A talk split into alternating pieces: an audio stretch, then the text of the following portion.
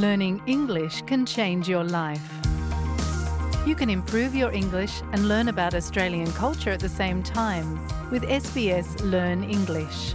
Listen wherever you get your podcasts. 메디뱅크 외국인 방문자 및 근로자 의료보험에서 전해드리는 메시지입니다. 오늘 03-9862-1273번으로 연락해 메디뱅크에 가입하세요.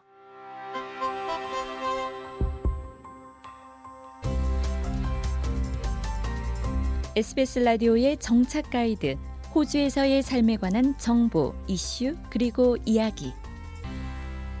아다이아 페레즈 양은 11세 때였던 지난해 1월 이 코로나19 뉴스를 처음으로 접했습니다.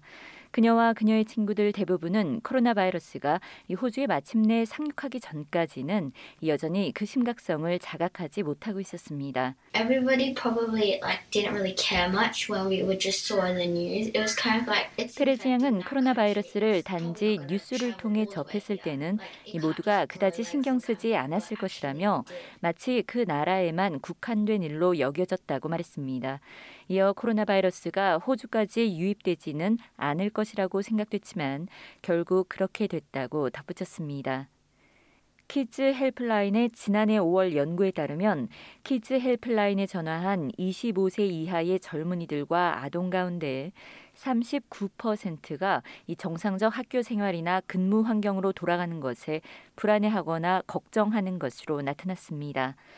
익명을 요구한 한 Kids Helpline의 상담사는 다음과 같이 설명했습니다. So that's a lot of people who aren't quite sure whether they're ready to go back to school or to work. The first reason is that people are worried about second wave. 그는 많은 사람들이 학교나 일터로 돌아갈 준비가 됐는지 확신하지 못하고 있다면서 첫 번째 이유는 코로나19 2차 유행에 대한 걱정인데 본인이나 가족이 감염되거나 상황이 나빠질 것에 우려한다고 말했습니다.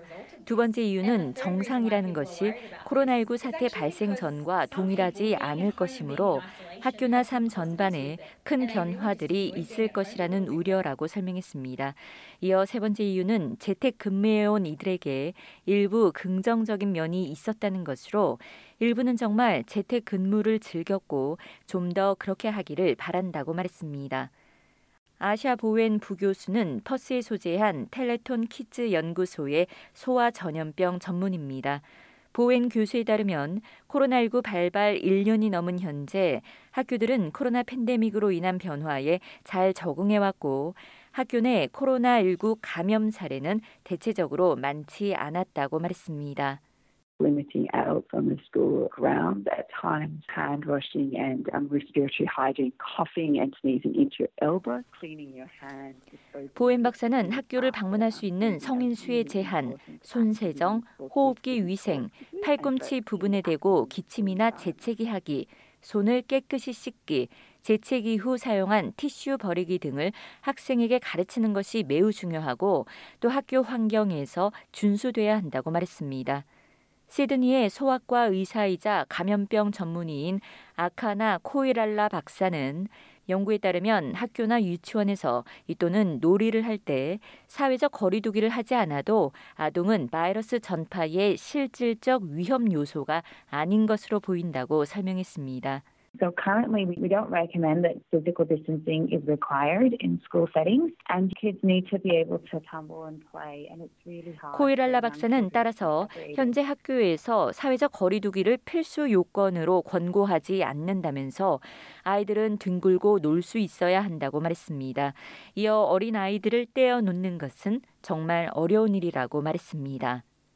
호주 보건부 웹사이트에 따르면 학령기 아동의 경우 코로나19 사례가 나온 것은 단 4.5%였습니다. children under 10 are much less likely to infect others with the virus and also to be infected themselves. That doesn't mean that they 보엔 박사는 10세 미만의 아동은 다른 사람을 감염시키거나 스스로 감염될 가능성이 훨씬 적다며 이는 코로나 바이러스에 감염되지 않을 것이라는 의미는 아니지만 그 가능성이 적다는 의미라고 말했습니다.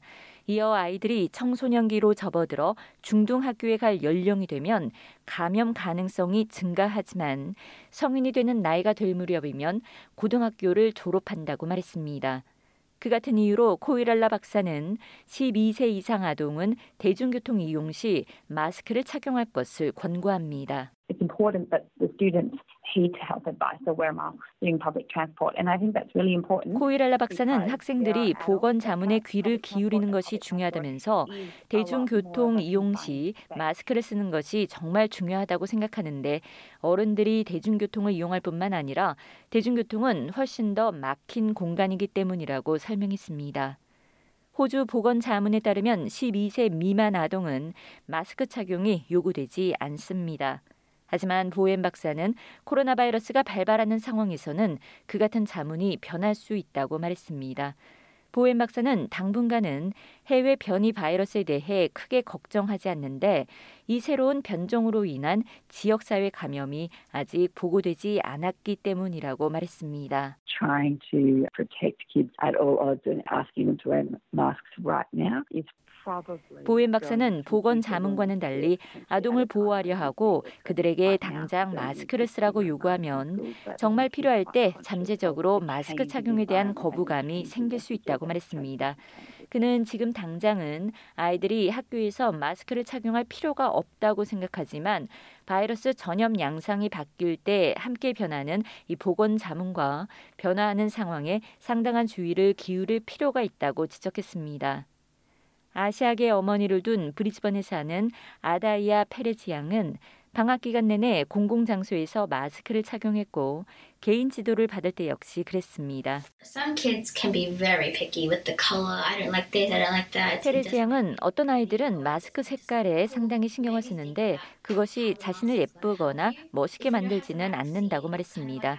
그녀는 오히려 마스크가 어떻게 도움이 되는지를 생각해야 한다면서 현재 백신 접종이 시작되지 않았기 때문에 마스크는 예방책이라고 말했습니다. 브리즈번의 소아과 간호사인 줄리엔 씨는 보건 자문이 바뀔 경우를 대비해 이 자녀가 마스크 착용이 익숙하도록 가정에서 역할 놀이를 하는 것도 좋은 방법이라고 제안합니다. 줄리엔 씨는 마스크 착용 놀이를 해서 어떻게 자녀가 반응하는지 알아보자면서 아이들은 마스크는 고사하고 모자를 쓰는 것도 싫어할 수 있기 때문에 마스크 착용이 힘들 수도 있다고 말했습니다. 보웬 박사는 가정에서 마스크 착용을 연습해 보는 것이 도움이 되지만 이 무엇보다 마스크를 올바로 착용하고 벗는 방법을 부모가 가르칠 필요가 있다고 지적합니다. Make sure that you're just touching the parts that are around your ears because the part at the front is where um, anyone who coughs. 보웬 박사는 마스크의 귀 쪽 부분만 손을 대도록 가르치라면서 누군가 기침을 하면 마스크 전면에 바이러스가 묻을 수 있기 때문이라고 말했습니다. 따라서 마스크의 올바른 착용법을 연습할 필요가 있다면서 마스크 착용 전후로 반드시 손을 씻고 자녀가 안전하고 편안한 방식으로 착용했는지를 확인하라고 조언했습니다. 줄리엔 간호사는 아동에게 마스크를 착용하라고 요구하는 것보다 더 중요한 것은 손세정이라고 믿습니다. 그녀는 또 감기 증상이 있는 아동은 학교에 등교하지 않는 것이 정말 중요하다고 강조했습니다. don't be sending sick children to school. It doesn't have to be for COVID. And then, you know, you could be. 줄리엔 씨는 아픈 자녀를 학교에 보내지 말라며 코로나 바이러스에 감염된 경우만 얘기하는 것은 아니라고 말했습니다. 그는 감기나 독감에 매우 취약한 면역력에 문제가 있는 다른 학생을 전염시킬 수 있기 때문이라고 설명했습니다. 페레지 양은 올해 6학년이 됩니다.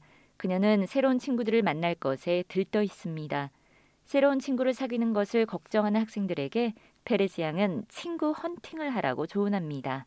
You can go to like after school classes because I'm sure our school has like netball, basketball, and art classes. You can go to those. 양은 많은 학교에는 방과 후 활동들이 있는데 네트볼이나 농구 그리고 아트 클래스가 있다면서 그 같은 활동에 참여하면 그곳에서 친구들을 사귈 수 있다고 말했습니다.